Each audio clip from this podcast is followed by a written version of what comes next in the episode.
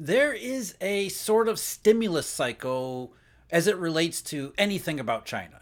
Um, what ends up happening is China's economy underperforms unexpectedly, and then the widespread calls for the government to do something about it because to most people, most Western observers who don't observe closely enough, they still think this is 2008 or 2009 in China, when in fact, the Chinese have said for many, many years, we don't do stimulus in the same way. But yet, these, these myths persist regardless. So China's economy gets unexpectedly weak and everybody calls for Beijing to do something about it. And then Beijing, the communist government, does something. But it's always usually, or at least in the last several years, it's usually something minimal.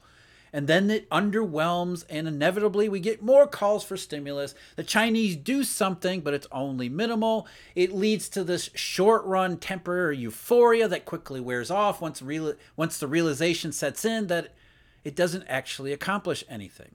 And here we are in the middle of 2023 with reopening having been part of that stimulus cycle where reopening was actually the stimulus for quite some time, but that that quickly faded. And now this widespread realization that things are going wrong in China, which has led to calls for the, the government to intervene, especially in the property sector, but is just intervene somehow, some way to get China back on track and it's a fool's errand.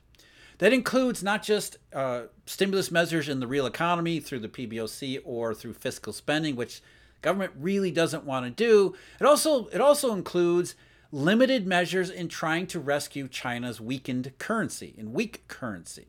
There was an article of sorts that was published in Beijing's um, financial news, which is something that the PBOC uses to report on things that it wants people to know about.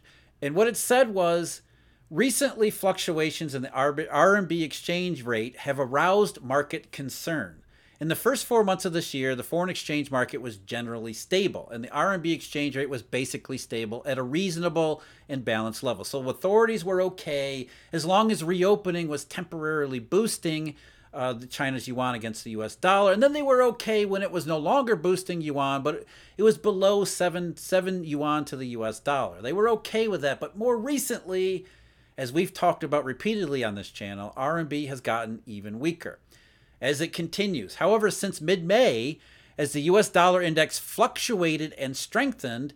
And here's the important part and the recovery of the domestic economy was not as good as market expectations, the pressure on the RMB to depreciate has increased. That's our dollar shortage risk aversion causing China to have to pay more to acquire dollars it doesn't want to pay, nor can it consistently pay at the same rate.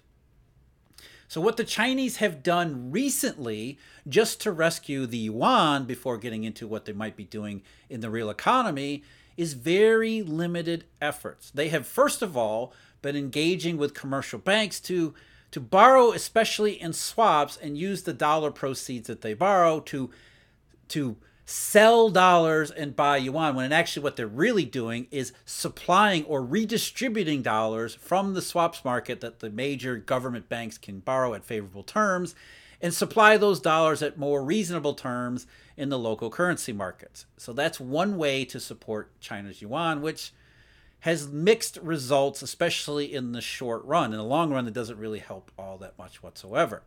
But that's not the only thing. The Chinese government has also gotten involved in fixing the yuan because remember, yuan is a managed float. It doesn't actually float freely. And ever since around June 27th, as we can see here, the Chinese authorities have been moving the parity rate, the midpoint, higher and higher and higher in relation to the market rate, especially the offshore market exchange rate, which is an attempt to talk the yuan up by saying that we're going to fix stronger. And if we have to, if the yuan gets weak again against too weak against our mid our range, our managed float, the PBOC and the government of China will actually step in.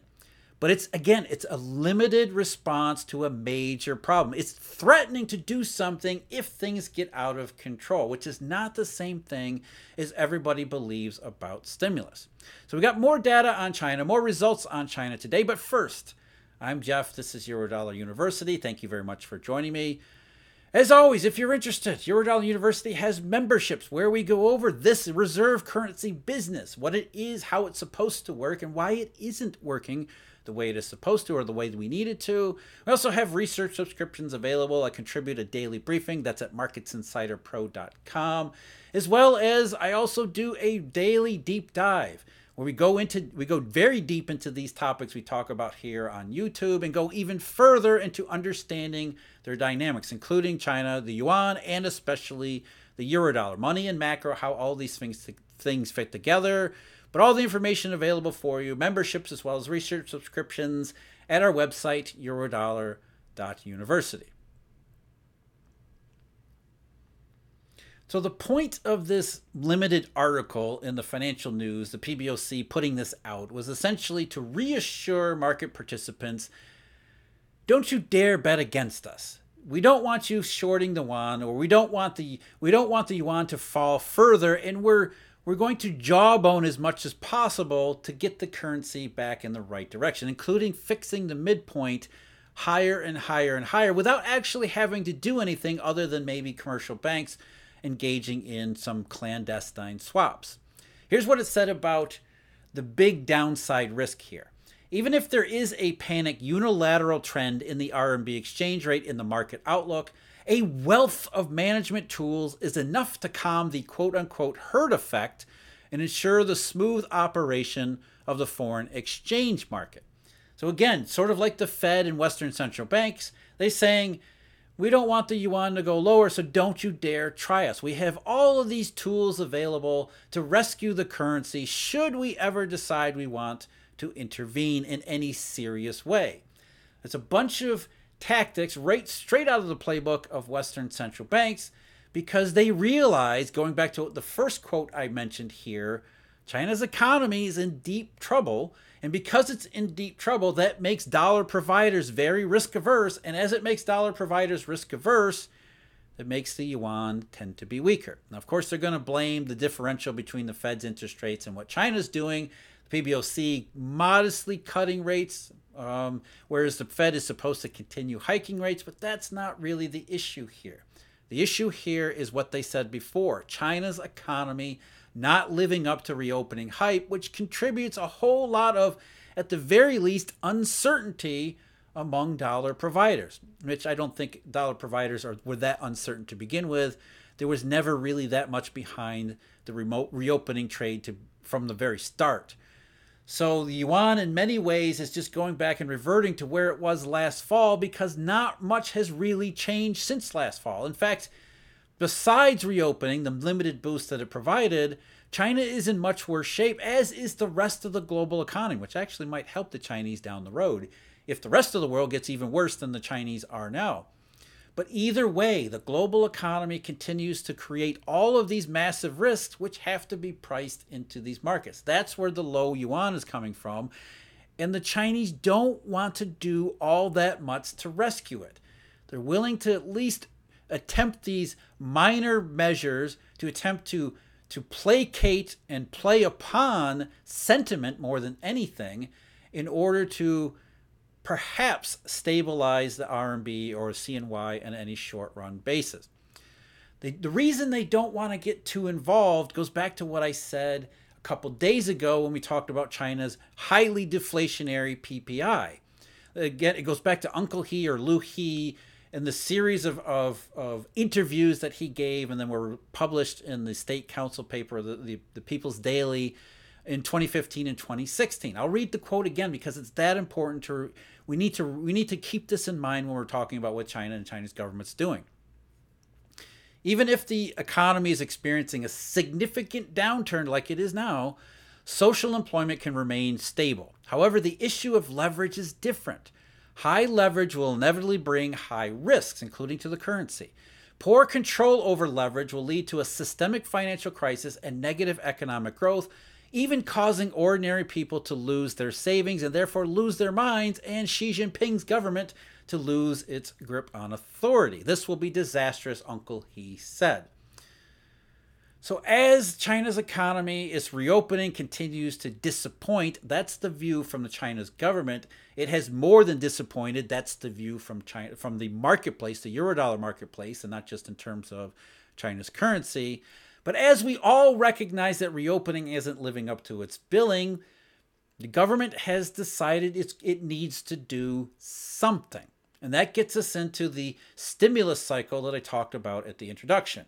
China disappoints, and Beijing realizes they need to do something. Now, this is consistent with what I call managed decline, which is the idea that China's authorities have going way, way back past the 19th Party Congress of 2017, which says we're no longer going to stimulate the economy to try to get us back to the same growth paradigm that we had before 2008. Instead, we're only ever going to do targeted measures to limit the downside risks because our biggest fear, as Liu He or Uncle He pointed out in 2016, is a financial catastrophe that gets out that spirals out of control and becomes something like Japan in 1989 and 1990. So it's only ever modest targeted measures aimed at limiting the downside. And that's exactly what the Chinese announced just yesterday. Sort of announced. They hinted at extended, extending some of the accommodations that they had they had they had issued back in November where they softened their red lines. The biggest problem that China has starts with its property sector. And the property sector is still inconsistent with Xi Jinping thought, which is again more afraid of Japan 1989 than it is of, you know, falling economic growth because they no longer prioritize economic growth, realizing the global economy is in a vastly different state than it was before. But they still have this massive property bubble, which they're trying to manage its decline slowly and incrementally.